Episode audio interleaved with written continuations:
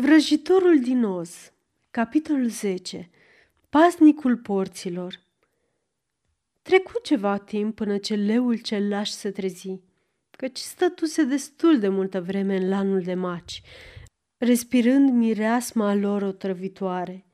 Dar când deschise ochii și se rostogoli din căruț, fu foarte bucuros că trăiește. Am alergat cât de repede am putut, spuse el, așezându-se și căscând. Dar florile au fost prea puternice. Cum a scos de acolo?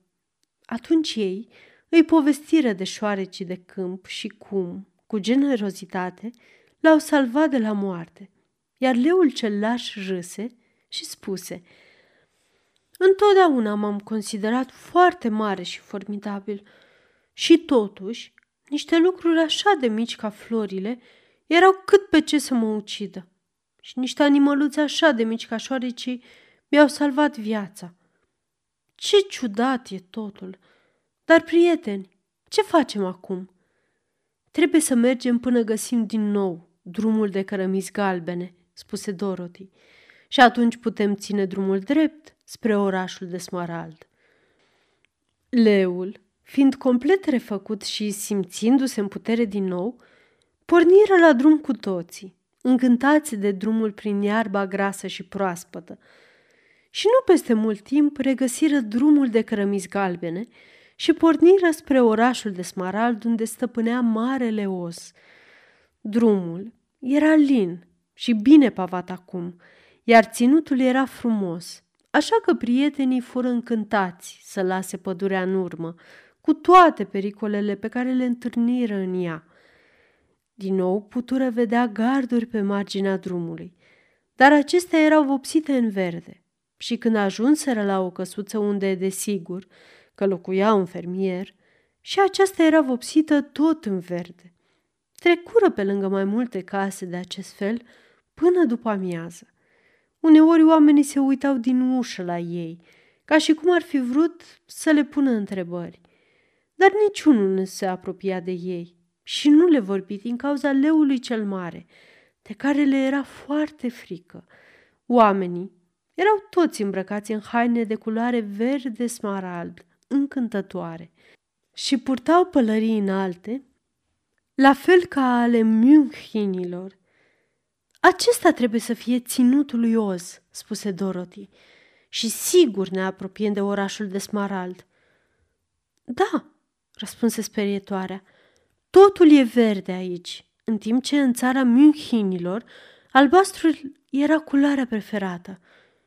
Dar oamenii nu par la fel de prietenoși ca Münchinii și mi-e teamă că nu vom putea găsi un loc de noptat. Aș vrea să mănânc și altceva în afară de fructe, spuse fata, și sunt sigură că totul e aproape mort de foame.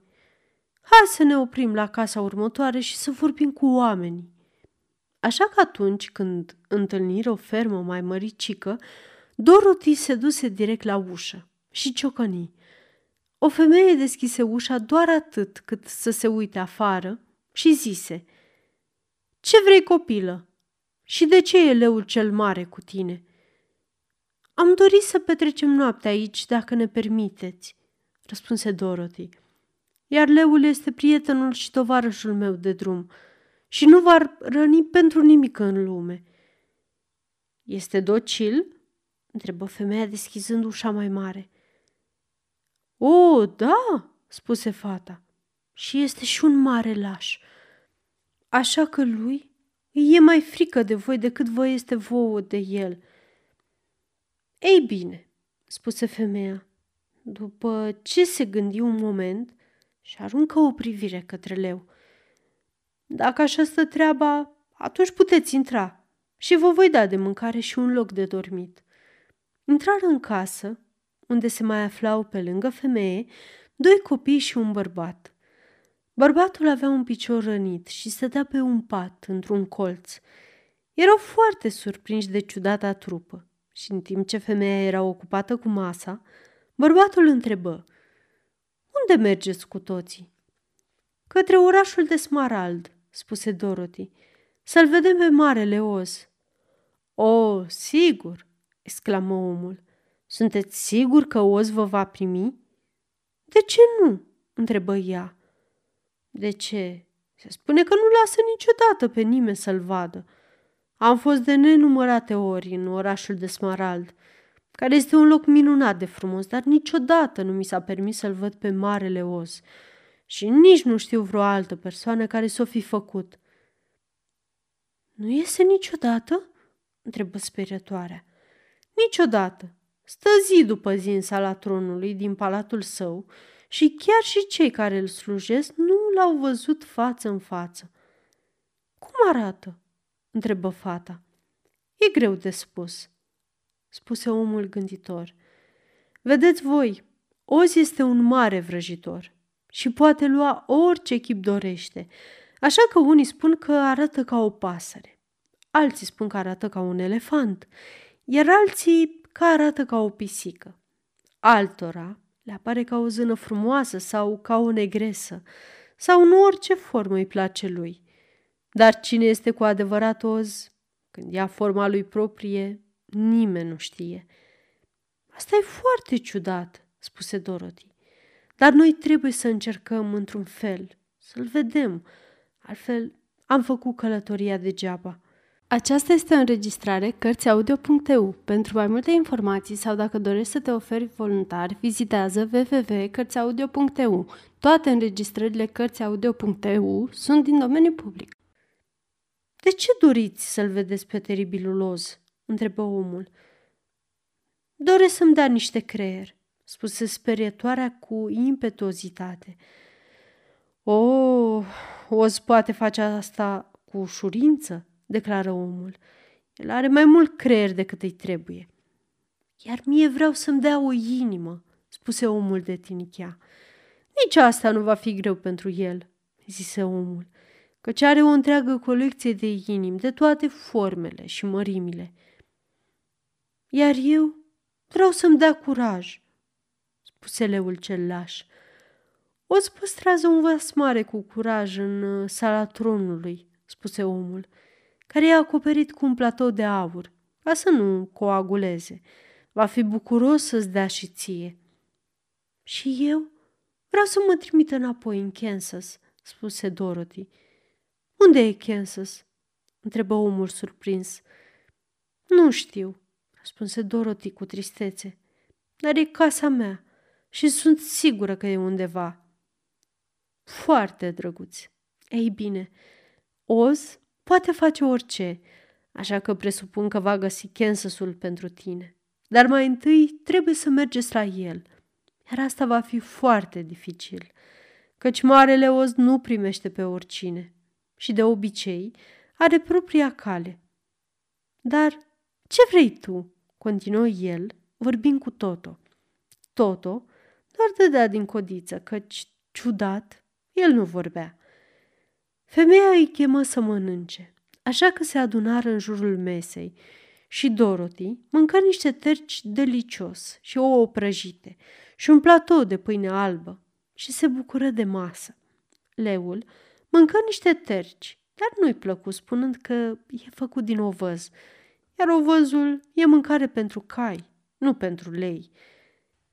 Sperietoarea și omul de tinichea nu mâncară nimic – tot o gustă câte ceva din fiecare și fu bucuros că a mâncat o cină bună din nou.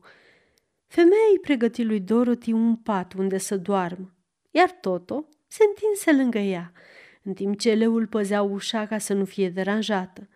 Sperietoarea și omul de tinichea se așezară într-un colț și păstrară tăcerea toată noaptea, chiar dacă nu dormeau.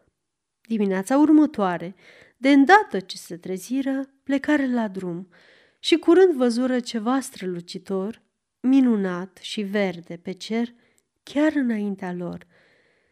Trebuie să fie orașul de Smarald, zise Dorothy. Pe măsură ce mergeau, verdele devenea din ce în ce mai strălucitor și se părea că în sfârșit au ajuns la capătul călătoriei lor. Și totuși se făcu după amiază când ajunseră la marele zid care înconjura orașul. Era înalt și gros și de un verde strălucitor. În fața lor, la capătul drumului de cărămidă galbenă, era o poartă mare, ornată toată cu smaralde care străluceau așa de tare în lumina soarelui, că până și ochii vopsiți ai sperietoarei fură orbiți de lumina lor. Lângă poartă era un clopot, iar Dorothy apăsă pe buton și auzi un clinchet de argint. Apoi, marea poartă se deschise încet, iar ei trecură prin ea și se găsiră într-o cameră cu boltă înaltă, cu pereții bătuți în smaralde. Înaintea lor stătea un omuleț, cam de aceeași mărime ca și Münchenii. Era îmbrăcat în verde, din cap până în picioare, și chiar și pielea era verzuie. În fața lor se afla o cutie mare verde. Când o văzut pe Dorothy și pe prietenii ei, omulețul întrebă – ce doriți în orașul de Smarald?" Am venit să-l vedem pe Marele Oz," răspunse Dorothy. Omul fu așa de surprins de acest răspuns că se așeză să se gândească. Au trecut mulți ani de când cineva mi-a cerut să-l vadă pe Oz, spuse el, clătinându-și capul perplex. El este puternic și teribil și dacă voi veniți aici cu vreo cerere prostească sau stupidă ca să tulburați reflecțiile marelui vrăjitor, el se poate supăra și vă poate distruge într-o clipită. Dar nu este nicio cerere prostească, nici stupidă, replică sperietoarea. Este importantă și ni s-a spus că Oz este un vrăjitor bun. Așa și este, spuse omul verzuliu, și conduce orașul de smaral bine și cu înțelepciune – dar pentru cei care nu sunt cistiți sau care vor să-l vadă de curiozitate, este neîndurător și foarte puțin au îndrăznit să ceară să-l vadă față în față. Eu sunt paznicul porților și de vreme ce ați cerut să-l vedeți pe Marele Os, trebuie să vă duc la palat. Dar mai întâi trebuie să vă puneți ochelarii. De ce? întrebă Dorothy. Pentru că dacă nu purtați ochelari, Strălucirea și gloria orașului de Smarald vă vor orbi. Chiar și cei care locuiesc în oraș trebuie să poarte ochelari ziua și noaptea. Ochelarii sunt toți încuiați, căci Oz a ordonat aceasta încă de când a fost construit orașul, iar eu am singura cheie care le descuie. Deschise cutia mare și Dorothy văzu că era plină cu ochelari de diferite mărimi și forme – toate erau din sticlă verde. Paznicul porților găsi o pereche care s-ar fi potrivit lui Dorothy și îi puse peste ochi. Două benzi aurii care fixau sticla verde treceau în spatele capului, unde erau încuiate împreună cu o cheiță care se afla la capătul lanțului de chei al pasnicului porților, pe care îl purta la gât. Dacă erau puși la ochi, Dorothy nu putea să-i mai scoată, așa cum și-ar fi dorit, dar desigur că nu și-ar fi dorit să orbească de strălucirea orașului de smarald, așa că nu spuse nimic. Apoi omul verzuliu găsi ochelari potriviți pentru sperietoare și pentru omul de tinichea și pentru leu și chiar și pentru Toto. Și toți fură încuiați cu cheița. Apoi, paznicul porților își puse proprii ochelari și le spuse că e gata să le arate palatul. Luând o cheie mare, aurită, dintr-un cui de pe perete, el deschise altă poartă și toți îl urmară pe străzile orașului de Smarald.